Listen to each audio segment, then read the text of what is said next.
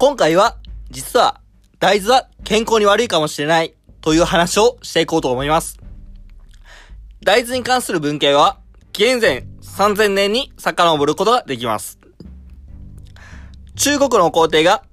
土壌を蘇生し、収穫量を改善する方法として大豆を植える効能を示しています。つまり、皇帝は豆ではなく、根の効果を称賛したのです。この文献を読むと、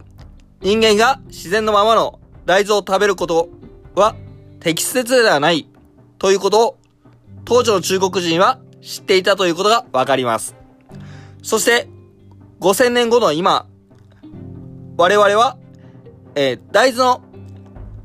反栄養的な性質を再認識しつつあります。紀元前1000年頃の中国で、ある賢明な人が、ある菌を大豆で繁殖させると、大豆に存在する毒素が破壊され、大豆の中にある栄養分が体内に摂取可能な状態になるということを発見しました。この加工が発酵として知られるようになり、味噌、納豆、醤油などのが生まれるようになりました。僕はこの話を聞いて、スーパーなどで売られている豆乳などは、えー控えるようになりました。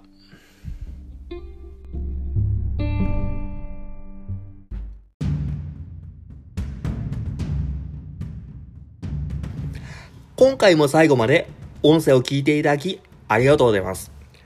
物事をあらゆる角度から見て、本当はどうしたのか考えるきっかけになっていただければいいと思い発信しています。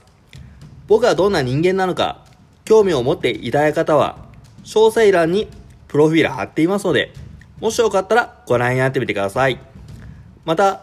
公式 LINE アカウントで、整体師やエステティシャンなどといったボディーワーカーの方に向けた集客しない集客のやり方を教えていますので、集客しない集客ができるようになりたいという方はぜひ、公式 LINE アカウントに登録していただけたと思います。もし、公式 LINE アカウントに登録していただいた方には、プレゼント特典として、とても簡単な方法でお金をかけずに、足の疲れを取る方法を、